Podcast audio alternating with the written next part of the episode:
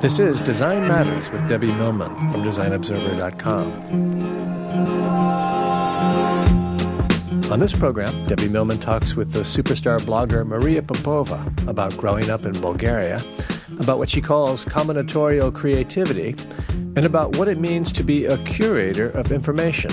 Organizing is a form of design that I think, quote unquote, curation is really about creating a framework for what matters and why.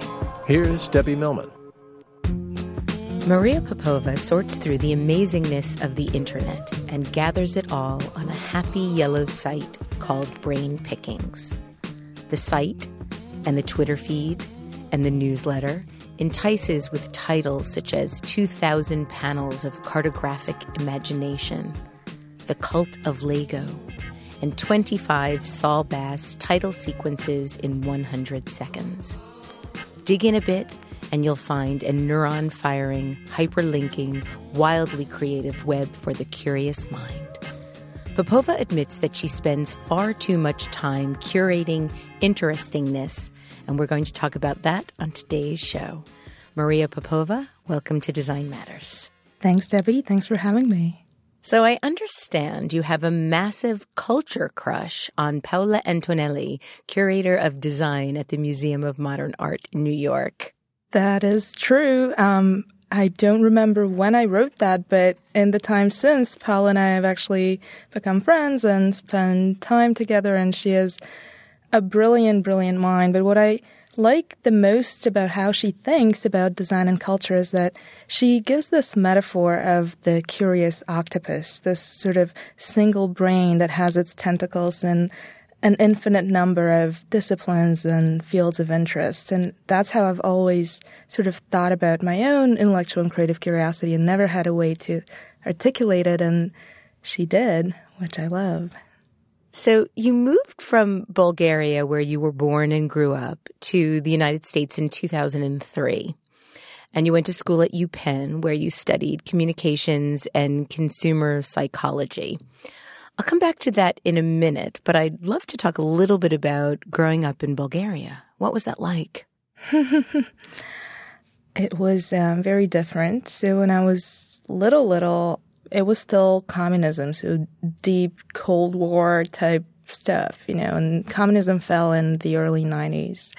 But really growing up, my formative years were very constricted culturally, materially. Um, and then the shift was really interesting, seeing a culture that has been oppressed for so many decades, trying to find its way into democracy and into sort of consumer culture and what that's like this sudden shift into a almost like a paradox of choice you know?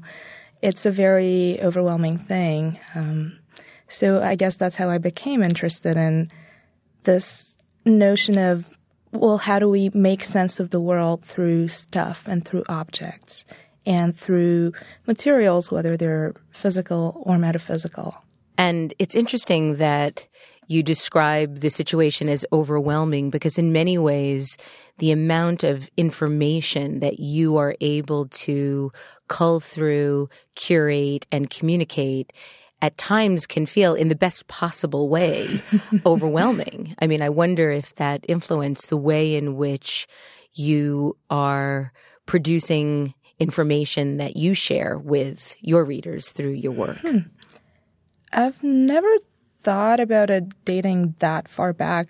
I mean, in my mind, it's always been more closely related to my more recent experience in higher education here in the US and my sort of disillusionment with that and having found a way to make again make sense of the world you know through a framework for processing information that was all my own and it was not a institutional one but it's interesting i'm sure it must have something to do with the shift of going from near zero to near everything infinity.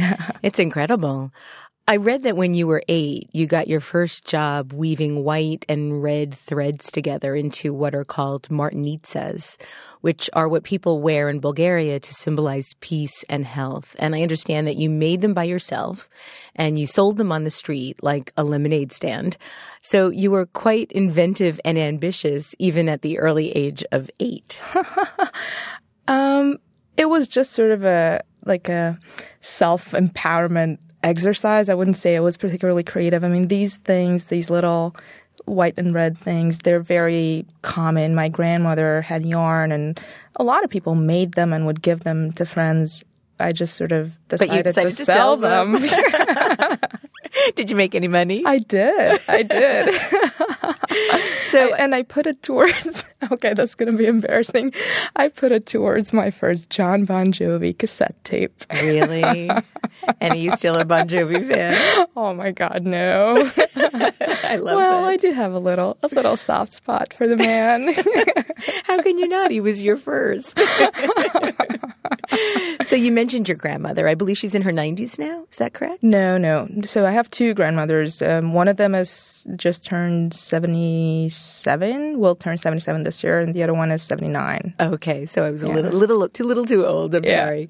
So your your grandmother that still lives in Bulgaria, she you have one grandmother that was really, really desperate for you to become to get a master's in yeah. business administration to become an MBA. Yes. Why? Why did she want you to do that? I mean, my she's great. My grandmother um, discovered the internet a couple years ago, and now my I lost my grandfather um, a few months ago, and now it's like her way of staying connected. But she, this is from my dad's side of the family, and they were always sort of the like intelligentsia of you know they, they, they were very educated both of them were engineers my grandmother has an enormous library with a few thousand books and I wow. remember she having, must have a big place to live. It's not big at all, but it's so it's covered it's in basically books. all the walls are bookshelves. Um, so you got it from her too. I did. I, I my early experience with encyclopedias, I would say, definitely played a role. But she still has this way of thinking about what intellectual success means, you know, and it's very much tied to traditional academia.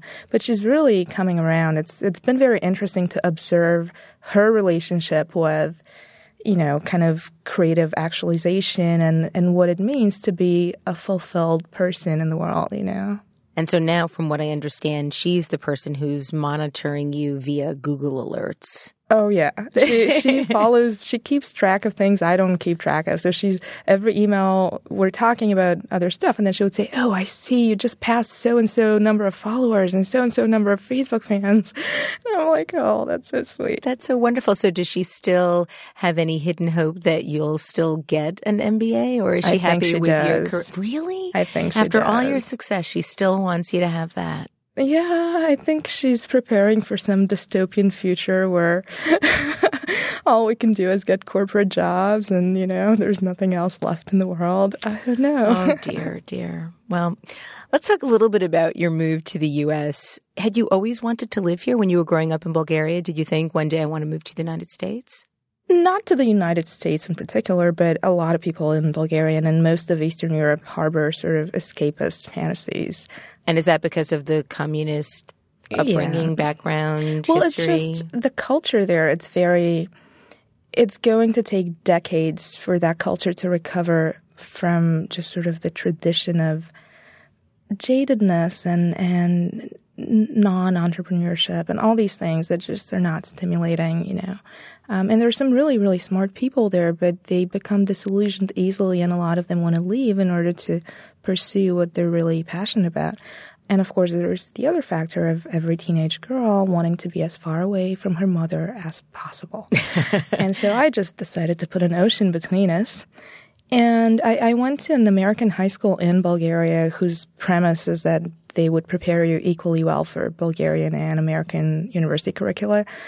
But it's not at all true. I mean, we had two classes in Bulgarian, including like just literature and history. Basically, everything else was in English. We studied from college level American textbooks for like the sciences and all that. So you're much, much better prepared to go to school here than there. So you went to college here. You went to UPenn, Mm-hmm. and while you were at UPenn, you worked four jobs.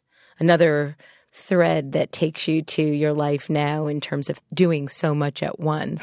so you had four jobs. You worked in ad sales for your school newspaper. You were an intern for a local writer. You worked part time at a startup ad agency and you had a work study job at the Annenberg Center for the Performing Arts. This in addition to your full course load. And I read that you said it was tough, but it taught you something about what money means. And I'm wondering what it taught you. It definitely made me come to terms with my own relationship with money. Um, saying that it taught me something about money is a little. Basically, I, w- I was not very happy in my university experience because I went to a school that, you know, most people were very wealthy and didn't have to work and just had a very different kind of upbringing. And I just was not relating to the people. And at the same time, I had to work all these jobs to basically be able to stay in school.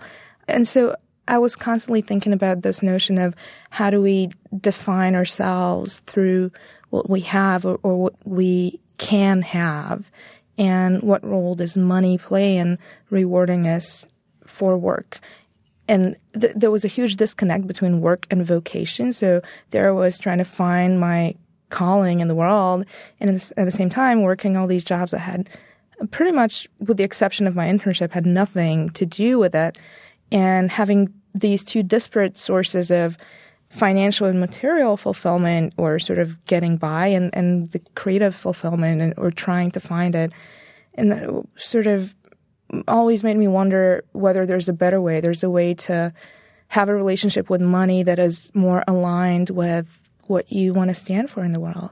When you were studying communication and consumer psychology, what was the intent? What were you thinking you might want to do at that point in your life? I mean, in that period, I was definitely very interested in branding and sort of consumer communication, precisely for that reason of understanding why we come to understand ourselves and understand our place in the world through the stuff that we own and that we buy and that we sort of project. And I still do. I'm still fascinated by that. It's, I think it's a very interesting facet of human nature and, and sort of our conditioning and our socialization. But over time, I evolved to, to kind of deviate from that path and became more interested in other things that have to do with our sort of bigger picture creative development, sort of. And so after college, you moved to Los Angeles. Not exactly. I stayed in Philly and I worked for a year. And then in 2008, there was this big thing going on with the government, the Visagate. The, the Visagate thing, yes. So a lot of people who are in the US on H-1B work visas, either applying to renew them or applying for new ones, basically about two thirds of us had to leave unexpectedly, pretty much. And um, I was among those people. You got your application back unopened, yeah, unopened completely. Even though my company at the time, which was this creative startup in Philly, we had filed on the first day. We had one of Philly's best immigration lawyers, everything in order, and it just sort of bounced back. So there I was packing up my entire life and all my friends. Everything was there. Had to leave. I went back to Bulgaria for about a year, and I just I couldn't take it. I felt very disconnected. The, the culture of it was really kind of seeping into the way that I was seeing the world. And it's very negative and people are not happy for the most part, you know? And so I got a, a job offer in LA, which I'd always sort of resented from a distance without ever having been. Why? I don't know, something about it. I just never related to the, the, the kind of the Hollywood vibe and all of that. But I knew that it was my way to it, it was essentially an enabler to be able to do what I do, which at that point, Brain Pickings was already, you know, had a fairly decent sized audience. And I, I was also interested in the, the gig itself was a creative thing. And, um, so I took it, I moved to LA and day three, it was just, I knew it. It was not my thing. I, I, re- I read that you loathed it. Oh my God. I, I don't think anyone's hated a city more in the history of hating cities than I hate LA. Really? Yeah. What do you hate most about it? I mean, it's it's like a twofold thing. One is the very personal thing, which is I've resolved to to live my life never owning or operating a car, and so I bike everywhere. And biking in LA is not a treat. I have been doored, hit, cursed at, everything, you know, and I have the scars to prove it. And uh, it was just not pleasant. And the other thing is the kind of urban design of it. I think fosters a very specific kind of culture, which is a culture of entitlement in a way and, and of and this is obviously a very broad generalization. There are some wonderful, wonderful people that I met that are from LA and live in LA, but by and large, the, the way in which we communicate who we are to others is very different. So my theory about it is that it has to do with public space. Because in a city like New York, there's so much public space that the way we reveal ourselves to other people is through these interactions. So we bump into one another, and whether we like it or not, we sort of come into contact. When a city has no public space, like no real public space, at least like LA, these interactions happen on the freeway when you pass each other by in your car, and the, your only way to communicate to that other person who you are and what you stand for is that package. So the car and the looks. And of course, it's probably a very far fetched theory, but in my experience, it holds true in other cities as well. I find that really fascinating. I'm always astounded being in the subway, especially when the cars are really packed with people, how in anywhere else on the planet, having that type of proximity to a person would be illegal if you didn't know them. so you said that you had already started brain pickings at that point and that it already had had a fairly good readership. From what I understand, you started, you first started curating content via a tiny text only newsletter that went out to eight people. Right. So, so tell us about that. Tell us about how that began and and who those eight people were.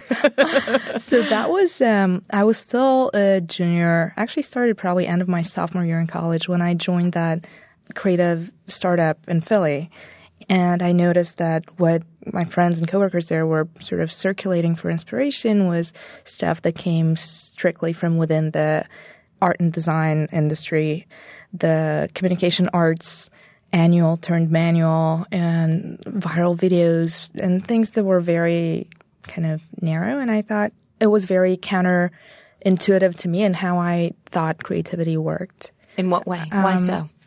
Well, because, and this is sort of the fundamental philosophy of brain pickings, is that our ability to create, our creativity comes from all these existing pieces of stuff that we gather over the course of our lives memories, inspiration, information, knowledge, insight, sound bites, visual memories, all these things, having them and then recombining them in new ways to create something new. So it really hinges on having a very broad and vast pool of these creative resources.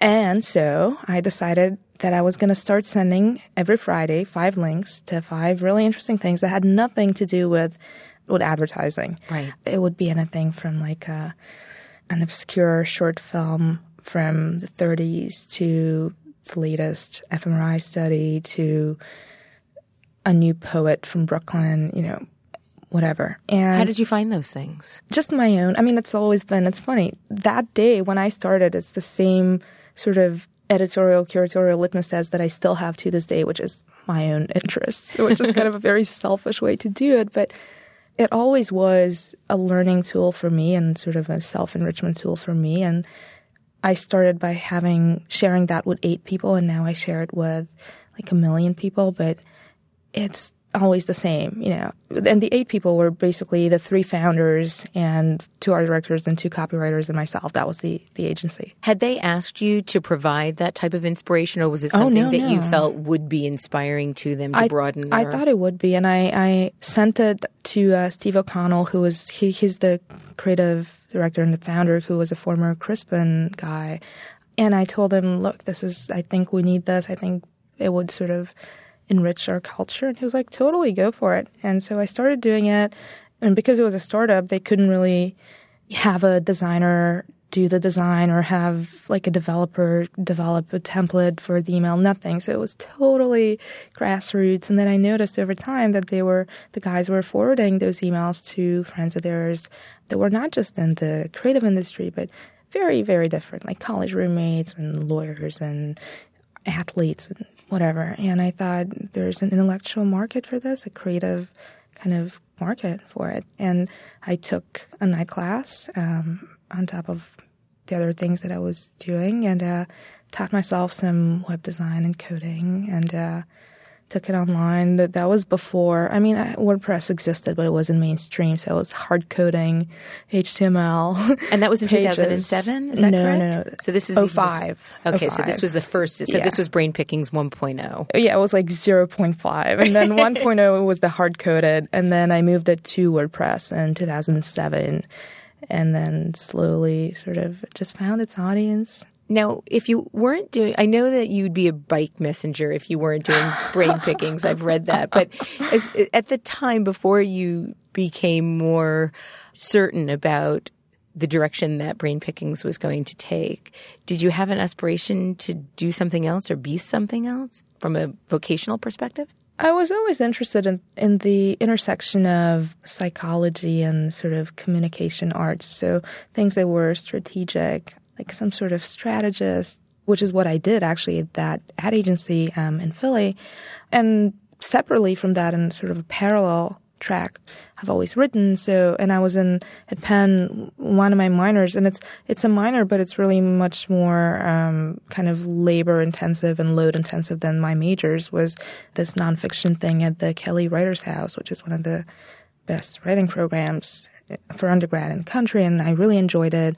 So I always thought it would be something to do with journalism, but traditional journalism didn't quite resonate so much. So, from a platform perspective, you moved Brain Pickings to WordPress in 2007. And you state that making the world a better place was part of your mission. and, and I'm wondering how so? It's such a loaded phrase. You know, we have all these judgments around what it means to make a world a better place and what kind of person says this. I mean, this is like a pageant line, you know? Oh, no, it isn't. But I think it's it- really wonderful. It is, but I think I am I am an optimist and I think most people want to in some way contribute to the world in a way that makes it better and makes it richer. And for me, with brain pickings, what it has meant has been basically to make people interested in things that they didn't know they were interested in until they found them, until they were. And in the process of that, broaden their creative and intellectual horizons. And that in turn just sort of generates better thinkers, better better doers, and that makes for a better society, better culture, and a better world. So I went to, I believe, the 563rd page of Brain Pickings. Wow, I didn't realize there were that many. Uh, August 30th, 2007, you, your first post was about iTunes, and this was the pull quote. It said, Invisible furniture, molecular ad cuisine, pricing out the art of living, 1,406 ways a photo lens can change your outlook, why the world is 774% friendlier than this time last year, and what Regis and Kelly has to do with iTunes' impending demise. Oh, I remember that post actually. Well, one um, disclaimer on that is that for the first um, year or so, I was doing this weird format of, I mean, all throughout, I've sort of been figuring it out as I go along. But I, what I did was I took the newsletter idea that was sort of the origin of all of this, which came out on a Friday and had multiple items in a single email. And I tried to apply it to WordPress. So basically, I would have a single post that was about many different things and would try to like link them together. And it just didn't quite work. Oh, I um, thought it was fantastic.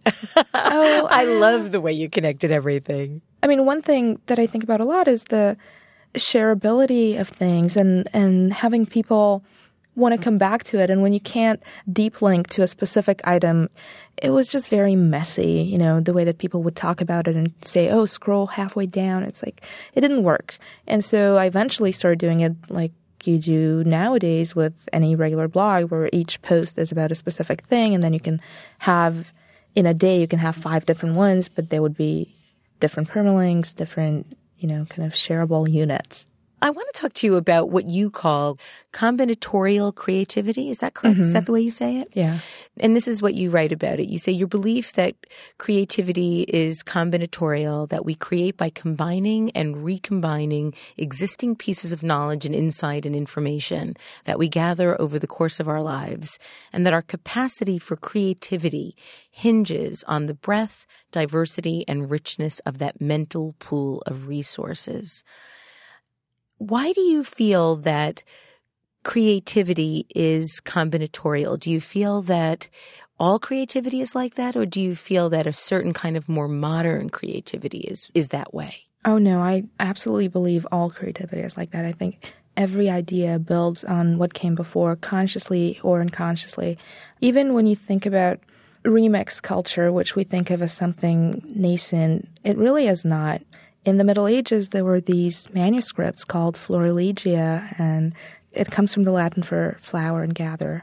And they were excerpts of writings that a quote unquote author would take from existing texts and remix and reorder and edit together in a way that better explains whatever point he's trying to make. Or explain a specific doctrine or idea that is already talked about in these disparate other texts. And so this kind of remix manuscript was one of the first recorded examples of remix culture, but also, more importantly to me, one of the first or the first recorded example of um, curation as a form of authorship. And the interesting thing about those, by the way, is that they were the most lavish and expensive books to produce at the time.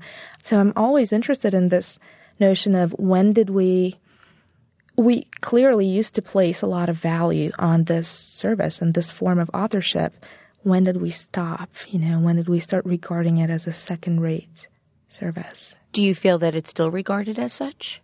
I think there's a very divided way of thinking about it. And I think things today are much more complicated because of the proliferation of platforms, but also because of the way that our law is written on intellectual property.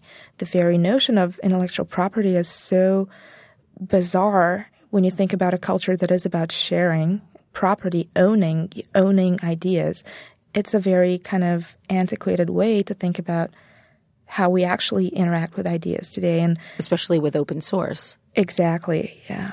And i think um, the law is sort of taxing our cultural understanding of what authorship is in a way that is not conducive to evolving it I want to talk about curation in general. Would you do you consider yourself a curator?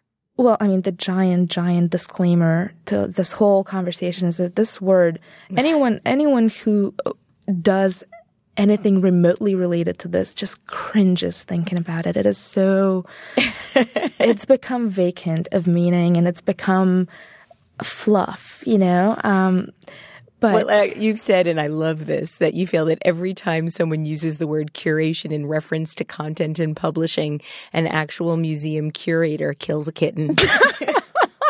I don't remember saying that, but it is absolutely true. So interestingly, and, and in, in, terms of sort of the power of association, I was looking at ICA's website today, and there was a piece by a curator, and she actually said that and, and I, I really want to get your point of view on this. She said curators don't design, they organize. And I felt like that was a really limited. I said, I thought to myself, well, I'm going to be speaking to Maria today. I want to get her point of view on this because to me, it felt like a really limited way of talking about curation. It's way more than organizing, wouldn't you say? Yes, depend. I think a lot of it is semantics here. Um, okay. I think what we define as organizing is going to define this argument. Okay. So organizing is a form of design. It's the architecture of thought, essentially, which is design. Organizing is not just cataloging. So it can go both ways, but I think quote unquote curation is really about creating a framework for what matters and why. For what matters and why. That's beautiful. And and building that framework on a pattern that sort of comes together over time through the curatorial process uh, that your audience intuits by way of just sticking with it. You've compared curation with pattern recognition before. And I'm wondering if you can, for our listeners, define what pattern recognition is. I think it's different things to different people, but to me, it is about finding threads that run across different disciplines or eras or modalities of relating to the world and pulling them together in a way that makes sense and that illuminates each of them in a way that's greater than the sum of those parts. I read recently the notion that intuition is really pattern recognition and that intuition is culled over years of being able to understand possible outcomes. Mm. And that when you sense that something might go a certain way, it's really just reaching back into the way that you recognize patterns from your past. Oh, absolutely. It's so interesting you, you bring this up. I actually currently, upon um, one of my closest friends' insistence, I am rereading a book called A General Theory of Love, which is which is one of my favorite books of all time. Oh, you wrote about it yesterday. Yes, I I'm having a hard time not writing about it every day because I've read it a few years ago when it came out, but now due to specific uh, circumstances, I'm rereading it. And one thing they talk about in there is this notion of attractors in your brain, these neurons that are basically conditioned to respond to certain stimuli that we encode very early on and later in life. We find, we seek out situations and people and patterns that have these stimuli so that we could activate these attractor cells. And I think it's the same way that is what is true of relationships and of love is true of creativity and intellectual life as well. And the most interesting part of it is that the so-called rational mind is really there to confirm what we intuit. And we're excellent at finding evidence for what we decide we want to believe and sort of, you know, wrapping that around that soft core. That self selection. Mm. Uh, Maria and I are talking about a book called A General Theory of Love by Thomas Lewis, Fari Amini, and Richard Lannon. The interesting thing about A General Theory of Love is that it really it, the title is exactly what it's about. Mm. And I think some people come to the book thinking that it's about romantic love when it's really about why we love. Mm. As mammals, why do we love? How do we love? How do we find love, express love? It's an incredible book and, and I loved that you wrote about it yesterday in regard to whimsy of all well, things. It's it's so um, related to everything else. There's one line towards the beginning of the book which has stuck with me and I think it's brilliant and so true. And it says, Who we become depends in part on whom we love. And that is absolutely true, certainly in relationships, but also professionally, creatively, intellectually. Austin Kleon, the artist, once said, You are a mashup of what you let into your life and what, what you love, essentially, what you care about. Now, you work alone. You have on your site a couple of people that I think you say help occasionally with ideas or links. But for the most part, you work alone. And you've said that curation is seeing how various and diverse pieces of content fit together under the same taste umbrella or along the same narrative path. So the guiding principle has to be the sole storyteller with a strong point of view. And you also referenced Tina Roth Eisenberg, who I know you are a studio mate with. Um, and also, Tina is the, the founder of the great site Swiss Miss. And a former Design Matters guest. Yes, she is. she she feels the same way, and she says that having multiple authors on a curatorial blog dilutes its authenticity. Okay, that's fine, but if you're primarily working alone, what you're doing is daunting. Three posts a day on brain pickings, all of which are thoughtfully written and researched. There's no rehashed content here. Everybody rehashes you. 60 to 75 tweets a day. These are not tweets about what you had for lunch. These are gems of interestingness, which has garnered you over 145,000 Twitter followers. And as you mentioned before, over a million page views a month on brain pickings. So I want to talk about your day. I want to talk, I want to, I want to know from the minute you get up till the minute you go to sleep, what Maria Popova's day is like. And I'm getting comfortable. Oh, God. it's actually quite boring. No, it to isn't. Be honest. No, it isn't. Um, it can't possibly be. Well, let's see. I get up. Um, I do about 40 minutes um, between the time I have my first cup of green tea and the time I go to the gym. I spend 40 minutes just doing some preemptive email dodging and scheduling just a few tweets for the early morning. Doing some light morning reading uh, on my RSS stuff. And What's light morning reading to Maria Popova? These are the more um, visual things and things that I don't have to deep process or, or read intensely. So I would go through those. My um, RSS feed is how I find all my stuff. I'm very regimented about what I subscribe to. Everything's color coded and has categories and labels and things priority levels. And so I would do the lighter ones early on. And then I head to the gym with either a book or my Instapaper on the iPad. And after I do my weights, I get on the cardio and I, I do my long form reading. Um, so do you go to the gym every day? Oh yeah, yeah. So you go to the At gym every day? day? At least once a day. Yeah. So so I, every morning I can't. I don't drink coffee, and that's my way of waking up. And uh, it's just such a centerpiece of how I get into my body and into my mind. You know. And you also meditate. I do. I do at night. How how um, how long do you meditate for? Uh, just twenty five minutes. Okay, so you spend about an hour and a half at the gym and another half hour meditating. Yeah and yet you still manage to do everything that you do. Okay. Well, not still. It's not despite that. It's because of that that I manage. Oh, see, because I when people ask me how I do what I do, I say I never go to the gym. I think everything comes down to routines and comfort and what we define for ourselves as our comfort and our, our sort of grounding. And for me, that's my grounding. And for someone, it might be having an extra cup of coffee. You know, it's just, it's totally individual. One is definitely better than the other. okay. So, so that's the time at the gym. And what time is this generally in the, in the day so far? Depends on what time I go to sleep, but usually around eight. Okay. So you're an early riser. Well, I wouldn't say, I mean, people who self-identify as early risers, in my experience, get up at like five o'clock in the morning. Yeah, that's true. I have just gone to bed at that point, so okay. like, I would not say I'm an early riser. But okay. uh, um, after that, I have my my breakfast, which is the same thing I have had for eight years, and steel uh, cut oats with raspberries. And I only know this because Maria told me before we started taping. it's not that I have found that out on the yep. internet. and whey protein, got to feed the muscles. Oh, yes, yes.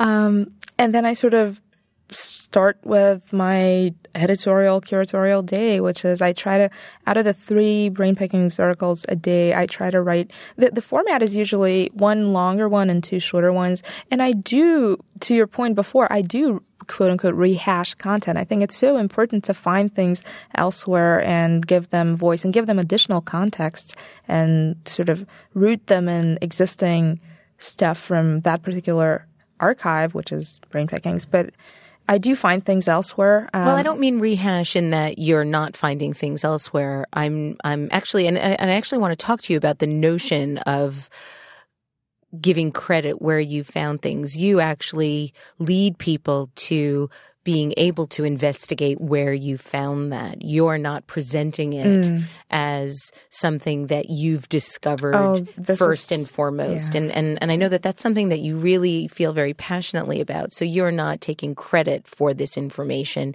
You're allowing people to understand where it came from and where they can learn yeah. more about it this is so incredibly important. And I'm actually launching something in that vein in the next two weeks, which will attempt to do for attribution of discovery what Creative Commons did for image attribution.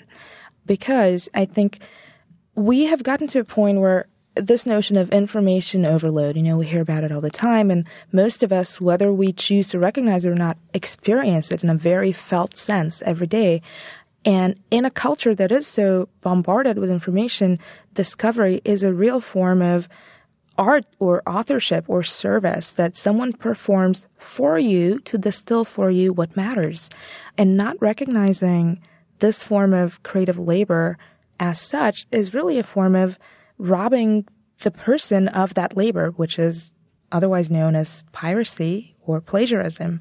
Um, so I think it's so important to create a culture where we recognize that and we honor it by always attributing discovery. Because one of the most whimsical and wonderful things about the internet is that it's this rabbit hole of discovery. You start someplace familiar that you trust, And then you click and you click and you click through the rabbit hole and you end up in a wonderland that you didn't even know existed. But there it is.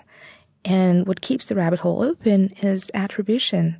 So I think it's really, really important to create a culture around it. So that's really what I mean about not rehashing. You're always attributing. It bothers me when I see something in the morning that you've tweeted or written about on somebody else's site mm-hmm. without when there's it's it's it's really obvious where they got it's, that information. That's what I mean about yes, rehashing. it happens. It happens quite a lot. So tell us about this this new venture that you are about to launch. Okay, well, it's called the Curator's Code, and it's essentially a code of suggested ethics an effort to standardize and codify attribution for two reasons. One, because right now there isn't even enough awareness about why it's important, which is what we just talked about, but also there's some confusion about how to do it properly.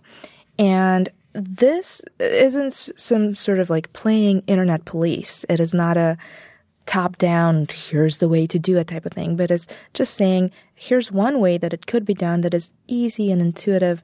And I'm working with Kelli Anderson, who's an amazing designer. Um, she's designing the site, and we have essentially appropriated two Unicode characters to use just like the copyright symbol or the trademark symbol. Now we have two Unicode characters for two types of attribution, one being the via, and it's the symbol that looks like an infinity symbol almost. Nice. And via kind of connotes a more direct attribution of I found this elsewhere, I'm reposting it here, but here's where it came from.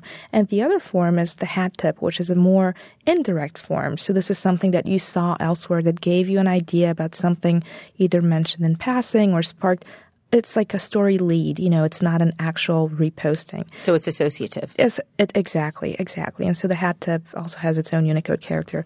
And we've built there's a bookmarklet and there are other tools that basically any publisher of content can very easily and seamlessly use that system to give credit. So instead of saying via Design Observer, for example, at the bottom, it would say the character and then the link Design Observer, and the character would be hot linked to the curator's code site itself is a way of sort of spreading the message and having people be like, oh, what's that weird symbol? Clicking it, going there, and finding out why attribution matters. And we have all these great quotes from people like Charles Eames and just famous people who have thought and talked about attribution and influence years before they were issues today as sort of validation for attribution. So, yeah. Congratulations. Thank you. Let's get back to your day. Oh all we d- all we got through was the morning. and a big invention. so you've read all these things while you were at the gym. You come back now to your apartment, to your mm-hmm. studio. Where where do you go next? Varies by day. I try to stay in my apartment for the first half of the day while I'm writing the longer of the three brain pickings articles more often than not, it's about a book. I read a lot of books, so I need to have my book with me, and I'm sort of transcribing pull quotes and looking through stuff, and I need more sort of physical space and intellectual space and quiet to be able to do that. Do you read mostly on an iPad now or a reader, or do you? If read... it's my choice, I would read on the iPad partly because of the highlighting, which is really important to me, partly because I read at the gym and on the train and places that a book is not convenient. But a lot of the books that I write about are design books and screen technology is still sort of catching up with the richness of those things. So I, I understand, you know, the trade-offs. So for some of them, I can't really, I've been known to schlep around Manhattan with a thousand page hardcover giant design book because there's no other time to go through it. You On know? your bicycle. so you come back to your studio, you do a lot of the reading, and then I, I finish the first article. I per schedule the tweets for the second third of the day. So that's 20 plus tweets. Yeah. Yeah. Which are based on stuff that I've read the night before, that I've read at the gym in the morning. I read my RSS feed there as well when I'm done with my long form, whatever I'm reading. How do you make a decision about what to either write about or tweet about? What is the distinction between the three pieces a day that you're writing or the 60 mm, plus tweets? That's, that's a very good question. Um, the background on it is that I started Twitter as an offshoot of the editorial property, which is the site Brain Pickings. And originally, for the first, um, I want to say three or four years, until 2010, really, brain pickings was one item per day, five days a week. So just five items. And I was coming across so much more that was interesting in the same way, but I just didn't have time to write it up and, you know, all of it. And so I thought, okay, I'm going to start a Twitter feed for the existing readers to follow along. It was like the extras on a DVD, you know? But what ended up happening was the reverse. So the Twitter feed took on a life of its own, had its own audience, which discovered brain pickings through it, you know. But to this day, I think Jeff Jarvis said it best. He said, do what you do best and link to the rest. And I think this is such a good way to really capture the litmus test. You know, if I have something to add to the item that is enriching it in some way or connecting it to other things that is either historical context or relating it to something from another discipline or pulling back from something I've written about in the past, having something more meaty than just the thing itself, then I'm going to write about it in brain pickings. But otherwise, I'm just going to share whoever had something about it. And so then that's the afternoon. That's the afternoon. I'm yes. keeping I'm keeping us. I want to all know right, every minute. Right. Sorry. I am really, really interested um, and fascinated about how you managed to do this all. Then it varies by by day, but generally speaking, every evening I'm. This is kind of a chronic problem. I'm double and triple booked to different events that I have, either meetings or book launches or events, conferences, things like friends stuff that I want to support, and a lot of events, you know, in the evening. And then when I get home, I would do my meditation, and I would write the other two pieces uh, for the next day I publish on a schedule. So I publish every morning at 8, 8.30 and 9 a.m. Eastern. And so I have to write everything day before. And when I'm done with that, I try to respond to a few more emails. I pre-schedule the tweets for the next morning. And uh, that's about it. You've written quite a lot recently about Nicholas Carr's The Shallows. And you've written about what the internet is doing to our brain. And I'm wondering if you can share with us a little bit about hmm. what you feel the internet is doing to our brain. I actually I have not written a lot about it. I have mentioned him reluctantly in my violent disagreement with his thesis. First of all, the most important thing is that we don't understand the human brain enough to make claims that are this specific about what part is being activated by this specific media stimulus. I mean, there's so much misunderstanding about neuroscience. And I, in my undergrad, which is not to say I'm any sort of expert, very far from that, but I did a fair amount of neuroscience and psychology to know at least some basics about what is reasonable to expect that we understand. And to this day, I read a lot of neuroscience journals and things that scientists are doing in the lab. And I'm always alarmed by sort of popular science writers and commentators uh, drawing conclusions that are so much more causal than we have evidence for. So Carr, I think he is trying to make a cultural and philosophical argument about the harmfulness of the internet to our ability to concentrate.